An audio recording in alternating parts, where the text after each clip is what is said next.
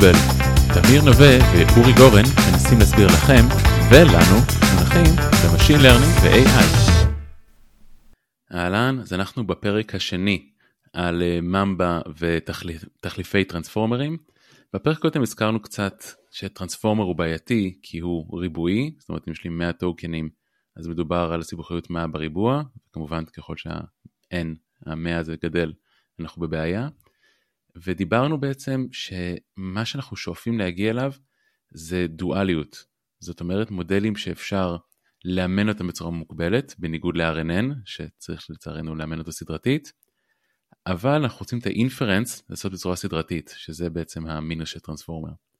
אז זה היה קצת סיכום של הפרק הקודם, והזכרנו, שווה להזכיר שיש כל מיני מודלים מתחרים לטרנספורמרים, יש RWKV, יש את ממבה, שהוא הפוקוס של היום, וגיליתי הבוקר שיש גם את retention transformer, אז מייק, בוא, בוא נמשיך, מה, מה זה בעצם state space ואיך זה בכלל מאפשר את הדואליות ואיך זה בא לידי ביטוי? אוקיי, okay, אז שלום לכולכם.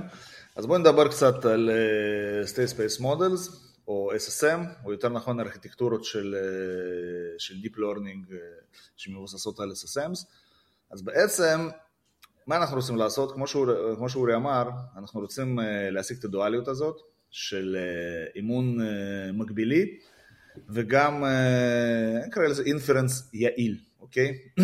כי בוא, בוא נגיד SSM מאפשרים גם לעשות דברים נחמדים באינפרנס מעבר ל-RNNים. עכשיו, ובשביל להבין בעצם מה SSM פותר ואיך הוא פותר, אנחנו צריכים להבין בעצם מה, מה הפריע ל-RNN להיות ממוגבל במהלך, במהלך האימון. מה שהפריע ל-RNN להיות ממוגבל במהלך האימון זה המעברים הלא ליניאריים בין ה-hidden states, או בין הייצוגים החבויים. אתם זוכרים, יש שם כל מיני סיגמואידים ותן H וכל מיני פונקציות לא ליניאריות.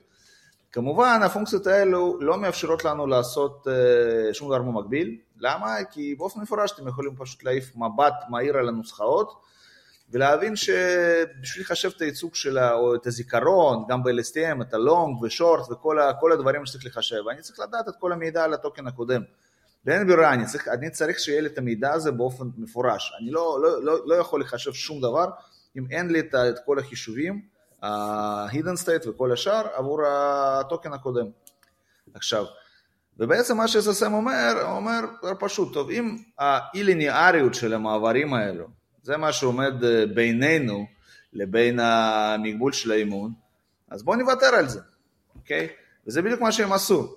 עכשיו, הם אמרו, טוב, אז אנחנו בעצם עכשיו, כל המעברים האלו, בין ה-hidden states, בין ה-hidden states של המערכת, הם בעצם יהיו ליניאריים. עכשיו, מה זה בעצם נותן לנו? זה נותן לנו דבר מאוד פשוט.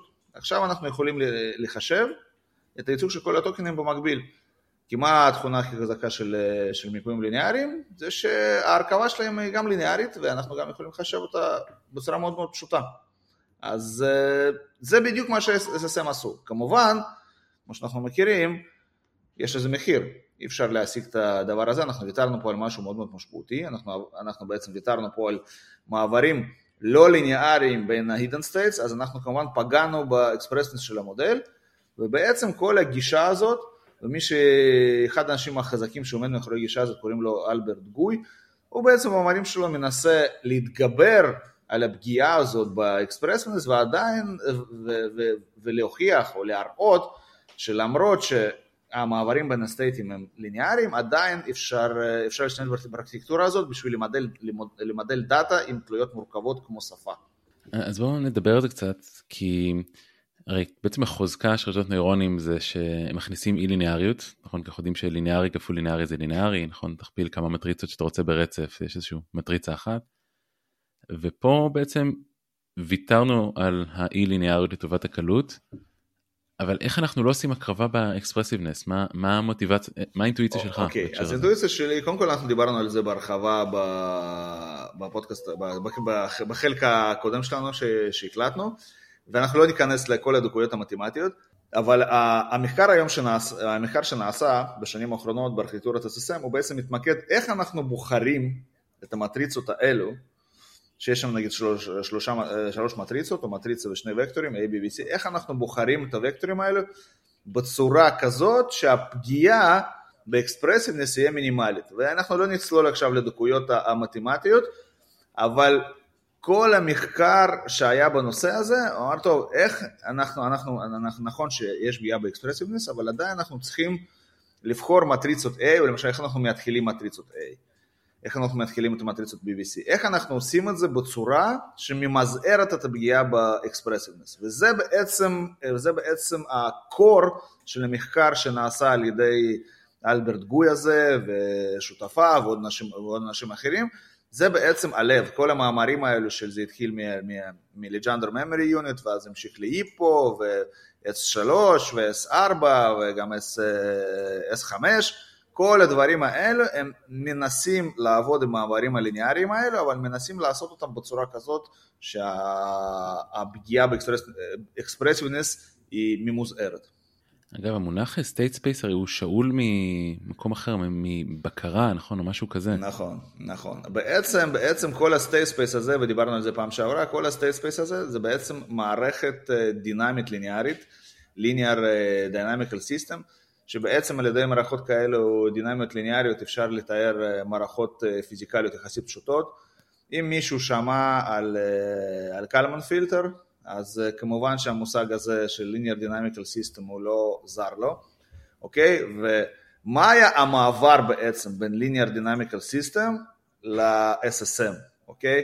linear dynamical system זה משהו רציף, יש שם זמן רציף, יש שם בעצם משוואה דיפרנציאלית שבצד אחד יש נגזרת ובצד שני יש עוד, uh, עוד דברים ובעצם uh, אנחנו עכשיו, אנחנו עם המודלים שלנו, אין לנו זמן רציף, אוקיי? וגם אם יש לנו זמן רציף אנחנו עושים תמיד דיסקרטיזציה, אז בעצם המעבר שנעשה ב-SSM הוא מעבר מאוד מאוד פשוט כמו שעושים בעיבוד אותות מה, מהרציף לדיס, לדיסקרטי, זאת אומרת נכון יש לנו מערכת ליניארית אה, דינמית שמתוארת על ידי מש, משוואות בזמן רציף, ואז אנחנו עושים פשוט דיסקרטיזציה ואומרים טוב בסדר עכשיו אנחנו, יש לנו את הטוקנים, אז בעצם כל טוקן i הוא בעצם זמן ti, ובמקום מערכת ליניארית אה, בזמן רציף, אנחנו מקבלים מערכת ליניארית בזמן דיסקרטי, זאת אומרת אנחנו מקבלים, אם אנחנו עכשיו נרד ונדבר בצורה מאוד פשוטה, נוסחאות נסיגה, אוקיי? אנחנו מדברים, אנחנו, אנחנו בעצם מחשבים את הזיכרון בזמן i עבור טוקן i אה, בתור פונקציה ליניארית של זיכרון של הזמן של הטוקן הקודם, פלוס הייצוג של הטוקן הנוכחי. ועושים עוד איזשהו חישוב בשביל לחשב את האוטפוט של כל הדבר הזה. אוקיי? כי לכל טוקן אנחנו צריכים לחשב גם output. זה פחות או יותר מה שקורה. אז בעצם יש פה כמה דברים שהם אה, צריך אה, לתת להם את הדין. קודם כל, כל המשוואות דיפרנציאליות מייצרות איזושהי פונקציה רציפה, ואנחנו עושים פה איזושהי דיסקרטיזציה, שגם פה יש איזושהי אה, דקות. נכון, נכון, נכון. דרך אגב, זה נושא, מכיוון שאנחנו אנחנו מקליטים אה, פודקאסט למשל לא, אנחנו לא ניכנס לנושא של דיסקרטיזציה, זה נושא שלמדתי לפני הרבה מאוד שנים. אבל מאוד מאוד חשוב לעשות דיסקרטיזציה בצורה נכונה. הרי כשאנחנו עוברים מהמצב אה, רציף למצב דיסקרטי, הרי בעצם אנחנו מחליפים פונקציה, פונקציה רציפה בפונקציה של מדרגות, אוקיי? ואם לא עושים את הדיסקרטיזציה הזאת אה, בצורה המיטבית, מה זה הצורה המיטבית? אנחנו בעצם המטרה שלנו שהפונקציית מדרגות האלו תשערך את הדינמיקה של המערכת הדינמית הזאת בצורה המיטבית. וכמובן שאי אפשר לקחת כל, כל, כל, כל, כל שיטה של דיסקרטיזציה ולטוב זה יעבוד. יש על זה מחקר, ודרך אגב אלברט אה, גוי הזה לדעתי הוא כתב על זה בבלוג שלו הוא כתב, יש לי, לדעתי יש לו איזה בלוג אם אינני טועה, אולי, אולי זה לא הוא, אבל יש, יש ממש פרק גדול בבלוג שמדבר על זה איך לבחור דיסקרטיזציה. בעצם הדיסקרטיזציה שרוב המאמרים עובדים איתה, דיסקרטיזציה שנקראת, שנקראת ZOH, Zero Order Hold, כמובן שלא ניכנס לדקויות, כי אנחנו ככה נאבד את, ה, את המאזינים, אבל זה מה שמשתמשים, ודרך אגב, אחד הדברים החשובים שצריך לבחור, גם כשאנחנו בחרנו את ה-ZOH הזה, צריך לבחור את הצד של דלתא, אוקיי? הצד של דלתא, מה שנקרא, אנחנו בוחרים. יש לנו, כמו שאמרתי, יש לנו במערכת הדינמית הלינארית הזאת מטריצות A ווקטורים B ו-C, אבל יש גם את הצד של דלתא. שזה פרמטר מאוד מאוד קריטי, והפרמטר הזה זה אחד הפרמטרים שמאמנים כאשר אנחנו מאמנים מודלים מבוססים ארכיטקטורת SSM. אז, אז יש פה ספקטרום של דברים שכל דבר זה חשוב, אבל לדעתי, בוא נגיד יש את המטריצה A, שהבחירה שלה מאוד מאוד חשובה, ויש את הדלתא הזאת, שזה לדעתי שני הדברים החשובים, החשובים ביותר, של, של ארכיטקטורות מבוססות SSMs. שבמאמר של מה הבעיה שני פוקוסים עיקריים שהם שני שיקולים שונים כדי שהדבר הזה ירוץ ויתכנס. האחד זה כמובן הקשרים הליניאריים והדואליות, והשני זה שהייתה שם המון המון מחשבה על איך להתאים את זה לחומרה של GPU. נכון, נכון, נכון. ומבין השניים, הדיסקרטיזציה היא יותר אה, שזה יהיה נכון מתמטי, או יותר שזה שלא ניפול ב-overflow, underflow ודברים שקשורים לארכיטקטורה? תראה, אני חושב שזה לא trade-off מאוד מאוד רציני, אני חושב ששני הדברים האלו, הם אה, יכולים לעבוד מה שנקרא בצוות, אני לא, לא בטוח שהם לגמרי מקבילים, אבל אני לא חושב שיש trade-off אה, חזק בין שני אלו, אני לדעתי אתה יכול, אתה יכול להתאים עבור כל, בגדול עבור כל בחירה של דלתא, יכול להיות שאני מפספס פה משהו, אבל לפחות מה שאני רואה, לכל בחירה של דלתא אתה יכול להתאים אלגוריתם אה, חומרתי שהוא בעצם עובד יעיל עם, החברה, עם החומרה שיש לנו היום, החומרה שיש לנו היום זה, זה GPU, יש גם את הגרוק הזה, אז אולי גם, גם לזה אנחנו נצטרך להתאים בעתיד, אבל, אבל לדעתי זה דברים שהם אה, כמעט אורתוגונליים. עכשיו, אבל יש פה עוד שאלה, למה, למה בעצם אנחנו צריכים את, לעשות את הייעול הזה? בעצם אנחנו אמרנו ככה, יש לנו את הדואליות, נכון? אנחנו יכולים עכשיו אה, לאמן את המודל הזה בצורה מקבילית, אה, כאשר אה, כאילו באימון, אוקיי? בואו בינתיים נתמקד באימון. אז מה בעצם זה, במה בעצם זה כרוך? כמו שאמרתי, יש את המעברים הליניאריים האלו, אבל תחשבו שאנחנו עכשיו נצטרך לחשב, לא יודע, איך אנחנו מאמנים, בואו נזכיר איך אנחנו מאמנים, אנחנו ממסכים כמה טוקנים, אוקיי? יש לנו טקסט ידוע, אנחנו ממסכים כמה טוקנים ומנסים לחזות אותם, אוקיי? עכשיו, איך אנחנו, אה, אז, אז בעצם אנחנו צריכים לחשב באופן מקבילי, אנחנו צריכים לחזות, סתם אני אומר, עשרת אלפים טוקנים, אוקיי? אז מה זה, מה זה לחשב עשרת אלפים טוקנים ב-SSM? זה מכפילה של אה, די הרבה מטריצות, אוקיי? ואחד הדברים שה-SSM, אה, וזה צריך לעשות זה בו זמנית, אנחנו רוצים לעשות זה במקביל, אנחנו לא רוצים שזה, יצרוך, שזה, שזה יצריך לנו טרות של, של RAM, צריך לעשות זה בצורה יעילה. אז קודם כל, לא כל מטריצה A, גם מטריצה שהיא טובה מבחינה מתמטית, נכנסת ל-SSM.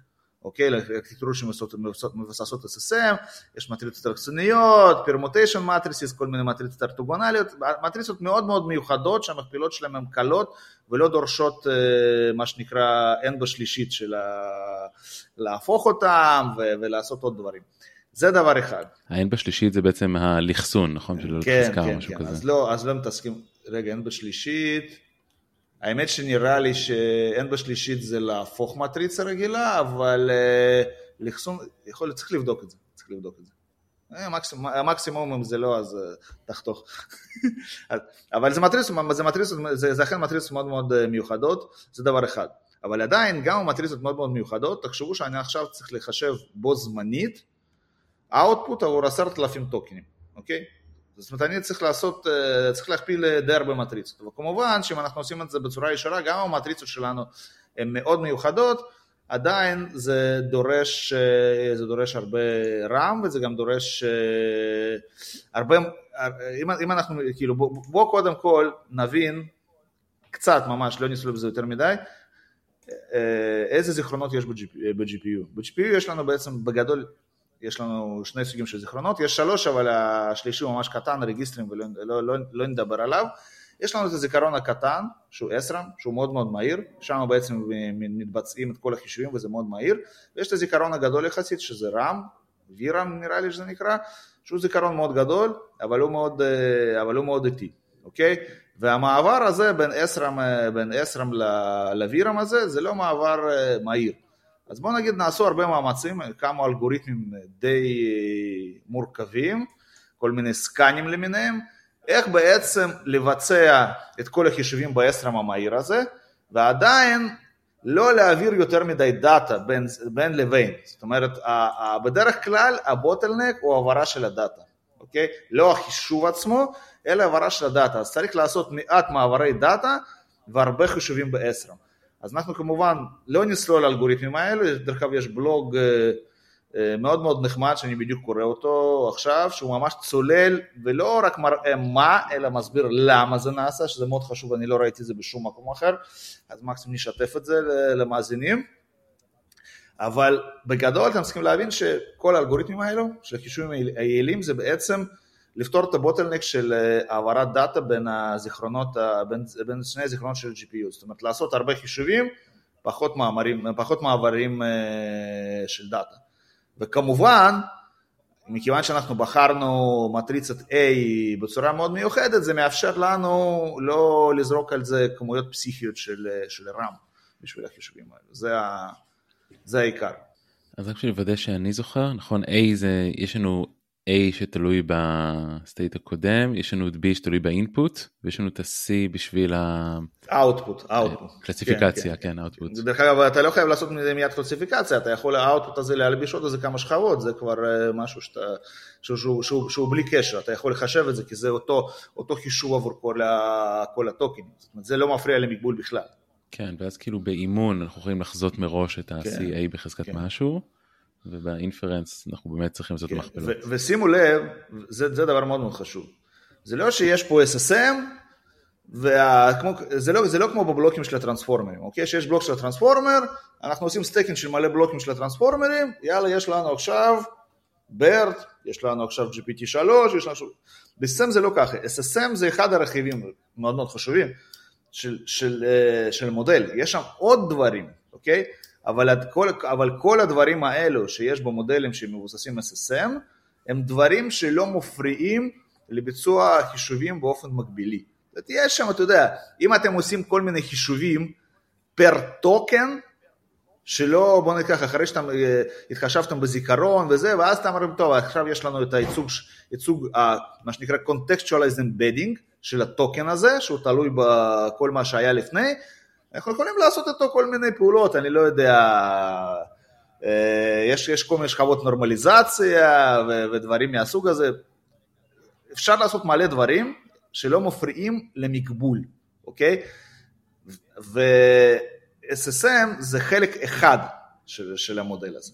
אז אני מציע לכם להסתכל במאמר אה, כל מיני S4, S5, S6, S6, בכל מאמר כזה SSM הוא הלב של המערכת, הוא בעצם, כי, כי מה שחשוב לנו בעיבוד של דאטה סביבתי זה יכולת לזכור דברים מהותיים שהיו, אוקיי? אבל עדיין יש שם עוד שכבות, זה לא, זה לא טרנספורמר, בלוק טרנספורמר אחד, שתיים, שלוש ככה שהם אחד אחרי השני, ואין שם כלום חוץ מזה, חוץ מהשכבה ליניארית אולי בסוף.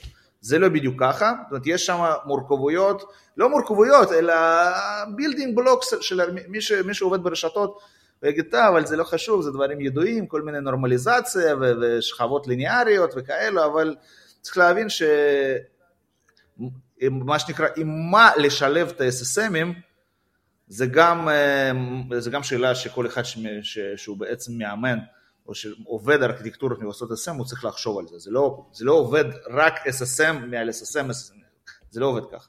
אם אני עושה שנייה אנלוגיה בין המאמר attention is all you need שיצא 2017 לבין אה, ממבה, אה, הרבה דברים נשארו מ-attention זולונית, אבל גם הרבה דברים אה, הוחלפו, למשל ה-positional embedding, אני לא מכיר אף אחד שמשתמש בו היום.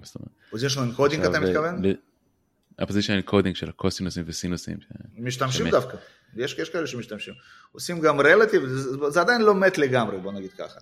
אז כאילו, באנלוגיה לממבה, מה לדעתך, אתה יודע, זה איזשהו quirkים של המימוש שהם עשו ואולי יישארו איתנו אולי לא, ומה הולך להיות כאילו העתיד אה, לראייתך? אה, זה שאלה, בוא ניקח, אני כבר הקלטתי לפני איזה שבועיים פודקאסט הזה ונשאלתי שאלה כזאת ואני חייב להגיד שאני, עכשיו אני אתן תשובה אולי טיפה שונה ממה שאז נתתי, כי אתה יודע, אני, אני כל הזמן לומד ובוא נגיד ככה, יש לי עכשיו קצת יותר מידע בראש במוח מאשר היה לפני שבועיים. אבל בואו נדבר על ממבה, אוקיי? בואו נדבר קודם כל מה ממבה פותר. כמו שאמרתי, כל הארכיטקטורות האלה שמבוססות SSM, מה שמאפשר את המקבול באימון, וגם דרך אגב, גם באינפרנס אפשר לעשות, לעשות דברים בצורה, לא, לא בדיוק בצורה ממוגבלת, אלא בצורה יעילה, אוקיי? לא, לא נרחיב על זה, עכשיו, אבל, אבל מה בעצם אה, אפשר את המקבול הזה בהסכמים באימון? מה שאפשר זה המעברים ליניאריים בין הסטנדים, ואני אמרתי, הושקע הרבה מחקר איך לבחור מטריצה A, איך לבחור את ה-B ו-C והדלתא, ואיך לבחור את השיטה של קירוב של מערכת דינמית אה, רציפה במערכת דינמית דיסקרטית. עם זאת, עם כל זה, נכון, הושקע בזה הרבה מחשבה והרבה מחקר נעשה, עדיין, עדיין זה לא מספיק אקספרסיבי, עדיין הוא מתקשה להתמודד עם סוגי דאטה מורכבים כמו טקסט, כמו, כמו תמונה ובטח כמו וידאו, וגם יש לו, לפי מה שאני הבנתי, הממבה הזו גם שדרג את הביצועים גם עבור אודיו, אנחנו נדבר תכף גם על אודיו ומה מיוחד באודיו. עכשיו, ומה שהממבה אמרו, טוב, אנחנו נשאיר את המערכת הליניארית הזאת, אוקיי?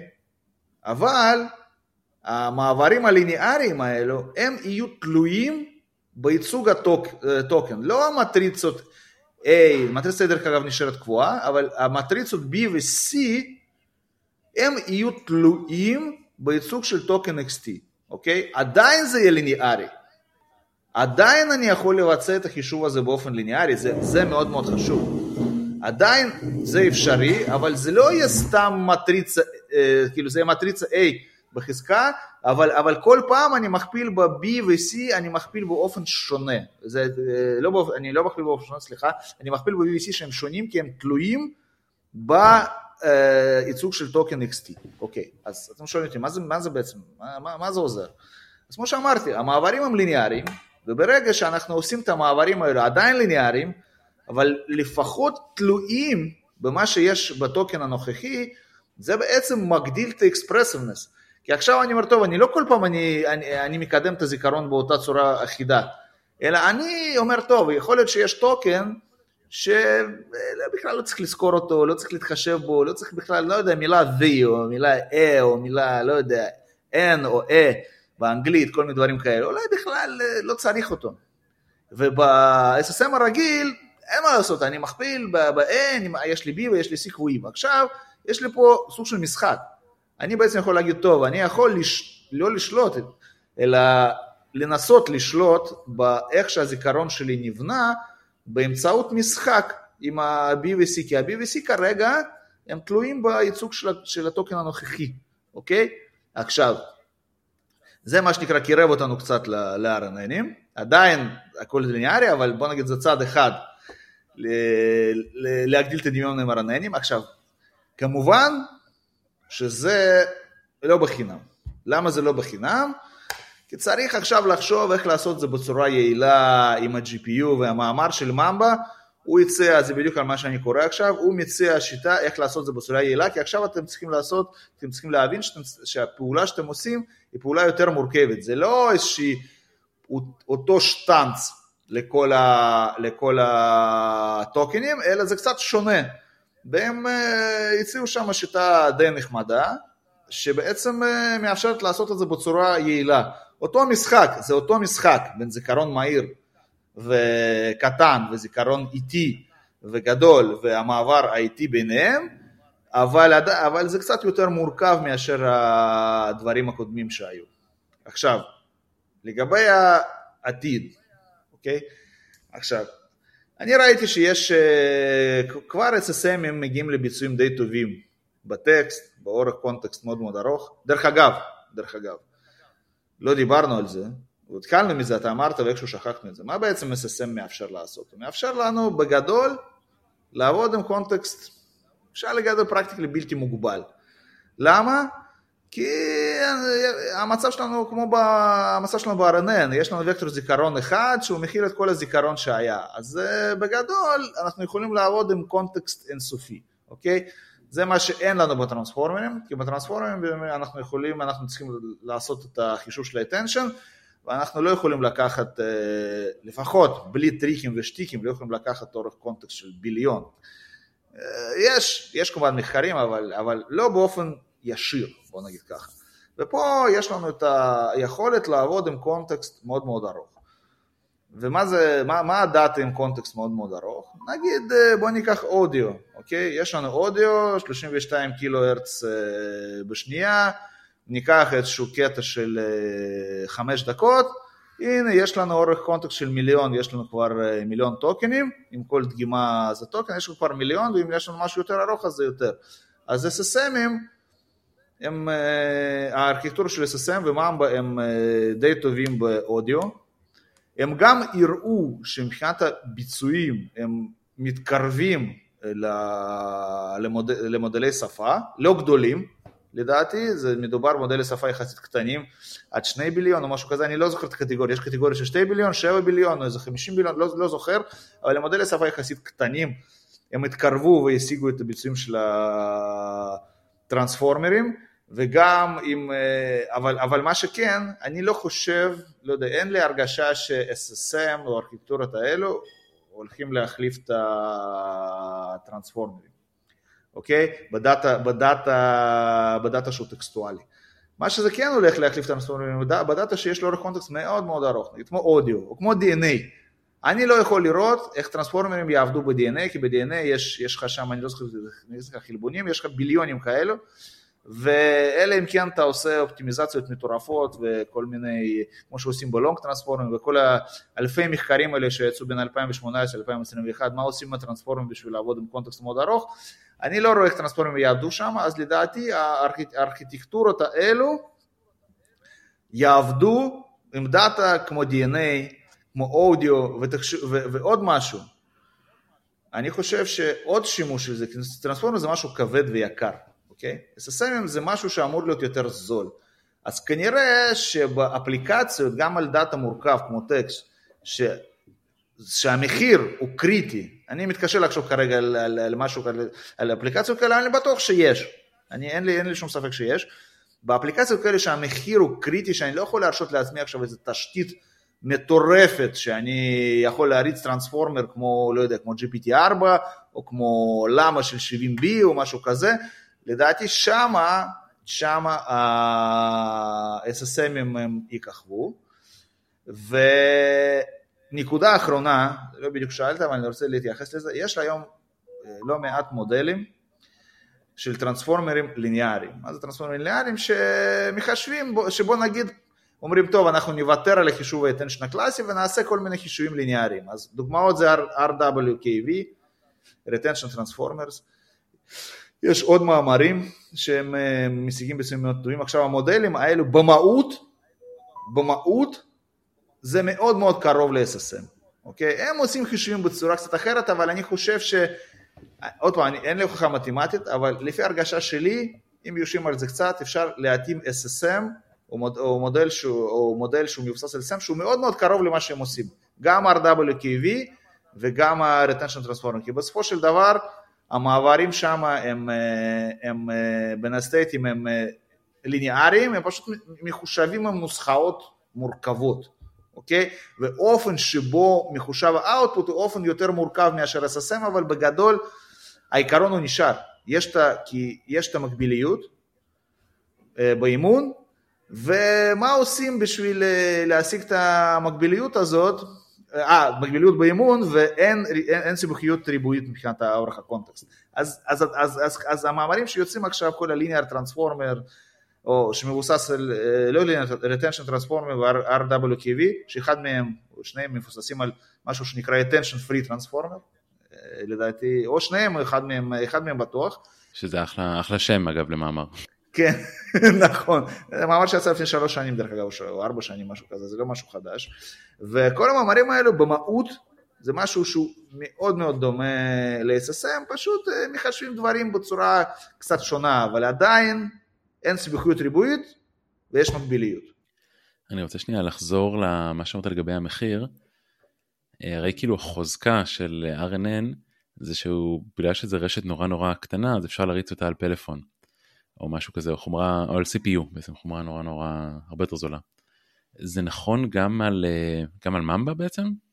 תראה, אני חושב שכן, כי בסופו של דבר, בטרנספורמר אתה צריך לחשב, אתה צריך לבצע את החישובים עבור אורך קונטקסט בריבוע, וב-SSMים אתה לא צריך לעשות את זה, כי בעצם אתה תלוי ליניארית באורך הקונטקסט. עוד פעם, אני לא יודע אם נעשו כבר נעשו התאמות בשביל להריץ SSM על הטלפון, זה לא, אני רחוק מלחשוב, טוב, יש פה איזו ארכיטקטורה שמבחינה מתמטית, יש לה תכונות כאלה וכאלה, טוב, יאללה, בוא נשים אותה על טלפון וזה יעבוד. אני ממש, אני ממש לא, לא חושב ככה, שזה, שזה קל, אבל לדעתי, ארכיטקטורות כאלה, אם הביצועים שלהם יהיו קרובים לטרנספורמ, לטרנספורמרים על דאטה נגיד טקסטואלי, אני רואה אותם רצים בטלפונים, בטח לא יודע, בטלפונים זולים יותר.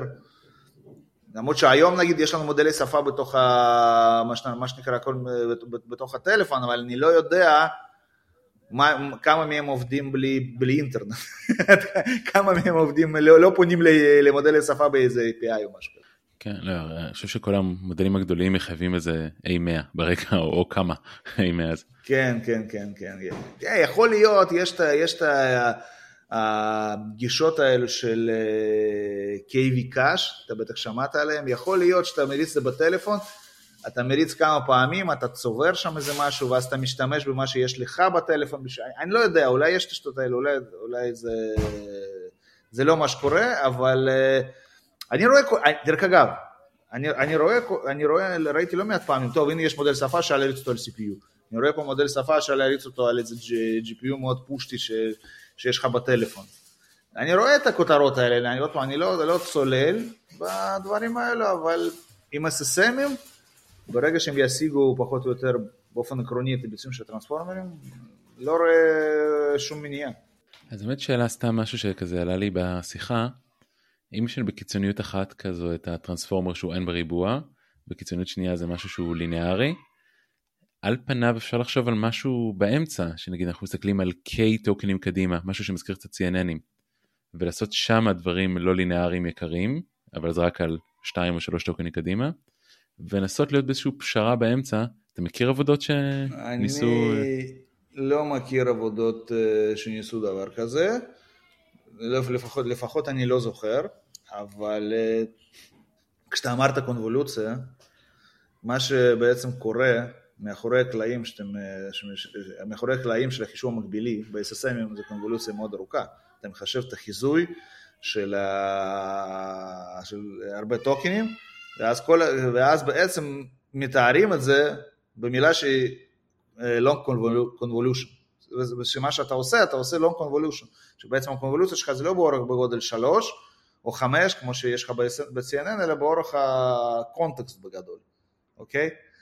ואז בעצם קונבולושיונל, אה, משהו קונבולוציוני כבר קיים ב-SSMים, לגבי ישות שאמרת, תראה, יצאו מאות רבות של מאמרים על כל מיני שיקולים של ארכיטקטורת הטרנספורמרים בין 2018 ל-2021, אני לא חושב שיש בן אדם שמכיר את כולם, ואני לא שולל שהיה איזשהו משהו.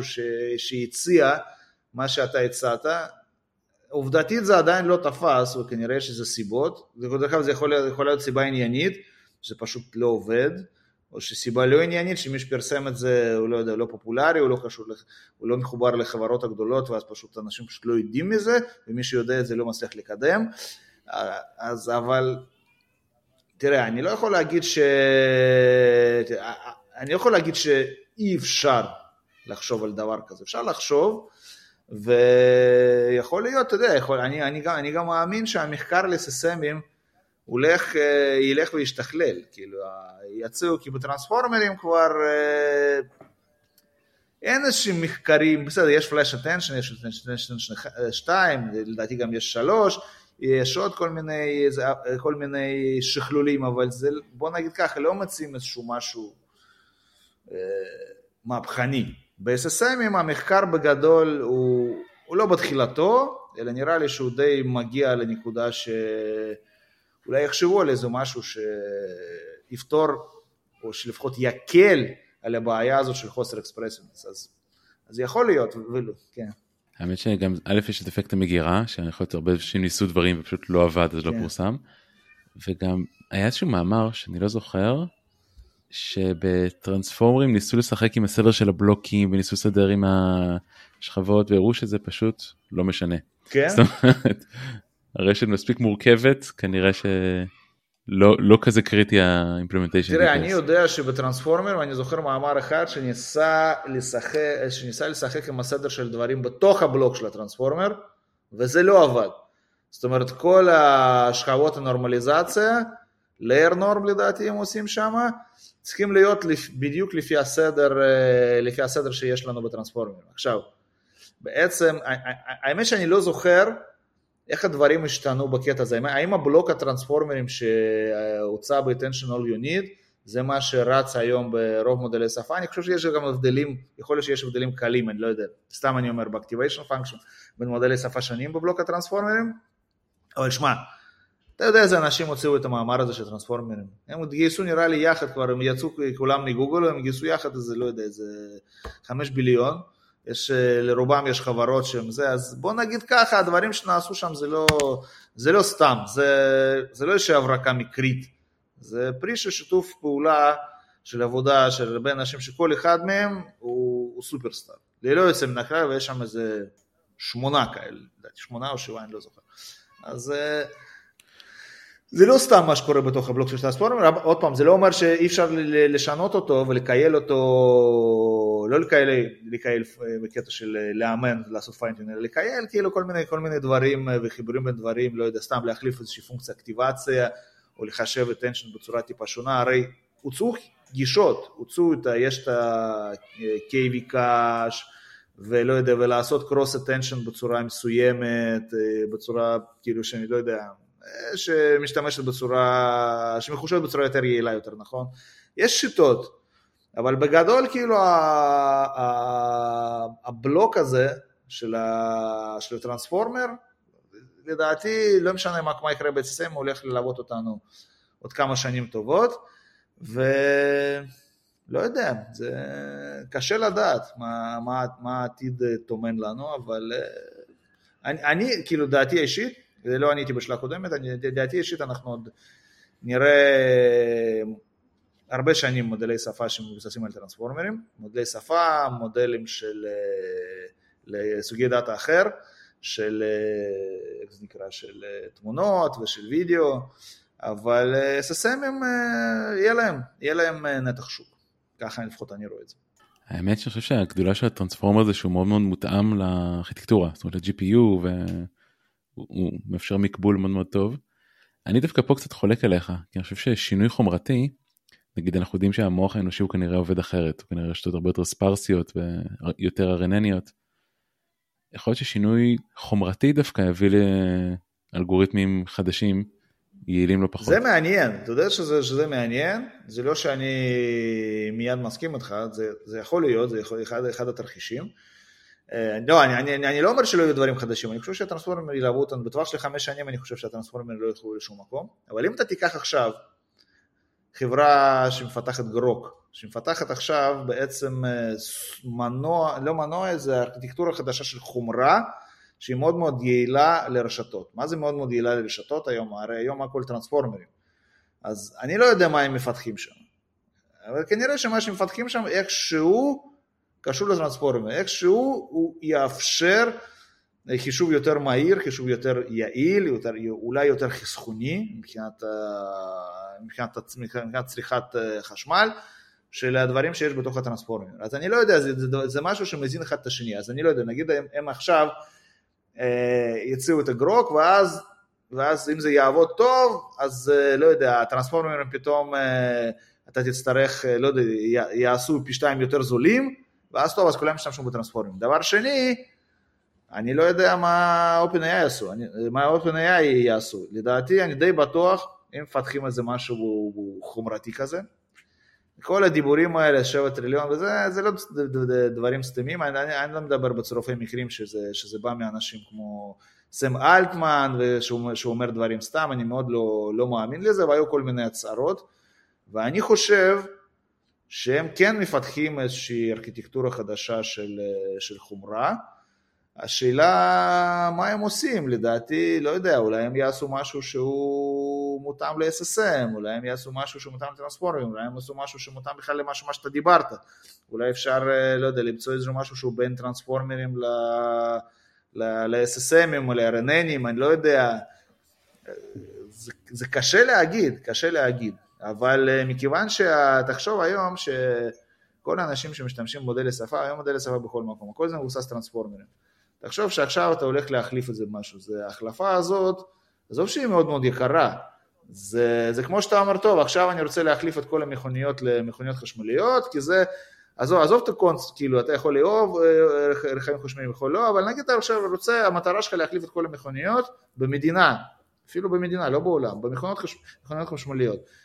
אחרי שהוכחת שזה יותר טוב, תחשוב, זה, לדעתי, זה לא הרבה יותר מורכב מלהחליף עכשיו את כל המודלים שרצים לנו היום, שמבצעים על טרנספורמר על ידי ארכיטקטורות אחרות, לדעתי. זה... בסדר, מכונית זה, זה, עוד, זה עוד יותר מורכב, סבבה. אבל עדיין זה מאוד מאוד מורכב. זה מרגיש כאילו אנחנו צריכים להשתמש בטרנספורמר כדי להציע לנו ארכיטקטורת חומרה אחרת שתחליף את הטרנספורמר. כן, זה קצת... תראה, זה, הולך להיות מאוד מעניין בקטע הזה, זה גם מאוד, אותי מאוד מסקרן מה, מה OpenAI עושים בהקשר הזה. בוא נגיד, אותי, מכל הסיפורים האלה של AGI ו-GPT5, אותי יותר מעניין מה הם יעשו בתחום החומרה, כי יש הרגשה שהם עושים שם איזה משהו, וכמו כל דבר שהם עושים זה הולך להיות מהפכני, אני לא חושב ש... GPT5, ואני גם לא מצפה לראות AGI אם אתה שואל אותי, אבל, אבל לדעתי אם יעשו איזשהו משהו מהפכני בתחום החומרה, זה יכול לשנות מה שנקרא את סדרי העולם, לפחות לפי הרגשתי. אז האמת שלסיכום נראה ששנינו כזה מאוד אופטימיים גם לגבי אופטימיזציית חומרה שתניע אה, שינוי אלגוריתמי, כי באמת המוח שלנו פועל על אה, וולטאז' של סוללת AA או משהו, וטרנספורמר על אה, חשמל של עיר ניו יורק לשנה או משהו כזה, לא זוכר את הסטטיסטיקה, אז ברור שיש מקום לשיפור. ברור, ועוד משהו, יש את הגישה הזאת של יאן, יאן ליכון מקדם. אני, זה לא, לא מאה אחוז קשור לדברים שדיברנו קודם, אבל הוא טוען ש... כאילו, מה בעצם קורה בטרנספורמים? בטרנספורמים אנחנו בעצם לומדים את ייצוג הדאטה. אז הוא טוען שאפשר ללמוד את סוג הדאטה, לא אפשר, אלא צריך ללמוד את סוג הדאטה בדרך אחרת פשוט. זה נושא לפודקאסט שלם, אבל העיקרון שם, הוא אומר, טוב, אנחנו, כשאנחנו עכשיו אה, מאמנים מודל שפה, אנחנו חוזים טוקן הבא. בתמונות אנחנו חוזים, אנחנו מנסים לשחזר את התמונה, נכון? נגיד מודל לדיפוזיה. הוא אומר, המוח שלנו לא עובד ככה. המוח שלנו עובד על uh, ייצוגים לטנטיים, אוקיי? אז מה בעצם הוא מציע? ויש את המאמר הזה ג'פה וי ג'פה, מה שהוא מציע לוידאו, אז הוא אומר דבר מאוד פשוט, אני לא, לא רוצה לחזות שום דבר בתחום של רו דאטה. אני עכשיו רוצה לאמן מודלים לייצוג הדאטה. מה זה LLM? זה מודל של ייצוג הדאטה. מה זה transformer לתמונות, לוידאו? איך עובד סורה? הרי הוא, קודם כל הוא עובד במרחב הלטנטי, הוא הופך את הוידאו לאיזשהו ייצוג לטנטי, ומייצוג הלטנטי שהוא מגנרט, הוא, הוא בעצם פותח, הוא בעצם מגנרט וידאו. עכשיו הוא אומר, אני לא רוצה לחזות שום דבר לא בתחום הלטנטי. אני רוצה שזה יעבוד בצורה שמהייצוג הלטנטי של איזשהו פייג' בתמונה, והניחוש, לא הניחוש, כי הרי אפשר לעשות מלא דברים, אוקיי? ואז אני נגיד, אני, אני מאמן מודל שאני נותן לו את ייצוג לטנטי של פייג', אני נותן לו מה אני רוצה לחזות, ועל זה אני רוצה לאמן את הייצוגים, לא עכשיו לשחזר דאטה ולהשוות תמונות מול תמונות וכל מיני דברים כאלו, אלא לעבוד רק ובלבד במרחב הלטנטי, אוקיי? וזה גישה שאני לא יודע מה זה יכול לשנות. תראה, בוא נגיד ככה, אני, אני מאוד, אני מאוד uh, מעריך את uh, יאן לקון, אבל עד כמה השיטה הזאת תת, תתפוס, קשה לדעת. זה, תראה, יש לו גם תקציבים, מה שנקרא, עובד במטה, נכון הוא עובד? כן, בטח, הוא מוביל את הפייר, פייסבוק היה... כן, כן, אז הוא אומר, כן, אני כבר לא, את אמרת שאין לי זיכרון טוב לשמות ואיפה אנשים עובדים. עכשיו, אה, וגם הגישה הזאת, לך תדע איך זה, איך זה ישפיע על הארכיטקטורות של הרשתות, יכול להיות שהגישה הזאת תאפשר לעבוד עם מודלים הרבה פחות מורכבים. לא יודע, ואז פתאום אומרים, טוב, אנחנו לא צריכים 50 אלף בלוקים, לא יודע, אה, אלף בלוקים של הטרנספורמים, אלא מספיק איזה, איזשהו, איזה טוויסט חכם, חמש. ואז פתאום, אתה יודע, פתאום הדברים נהיים יותר פשוטים אז. אז גם זה, אבל על זה אפשר להקליט פודקאסט שלם. בקיצור, נראה, יש מה לחכות, יש אקשן אה, בכל החזיתות. נכון. נכון. אז תודה רבה מייק, נראה לי זו נקודה טובה כן. לסיים. תודה רבה לכם על ההזמנה והכיף, ויש עוד נושאים. זה, אני חושב שקשה להדביק את הפער עם קצב היציאה של מודלים וארכיטקטורות ורעיונות, ואולי חומרה. זה נכון, בגלל זה אנחנו לא מדברים על מודלים, אנחנו מדברים על פרדיגמות. אני בכלל מאוד לא אוהב את השיח הזה שיוצא מודל חדש, עכשיו לא יודע, טריליון לייקים, אנשים מתלהבים מזה, אז יצא מודל חדש. בסופו של דבר רוב האנשים משתמשים ב-GPT4 ולמה. למרות שכל יום יש מודל שהוא הכי חזק. לגמרי. תעשו פרק שלם רק על איך מודדים. בדיוק, בדיוק, כל אחד הוא טוב על הבנצ'מארקים שלו. אז תודה רבה, אנחנו נתראה בפרק הבא. ביי.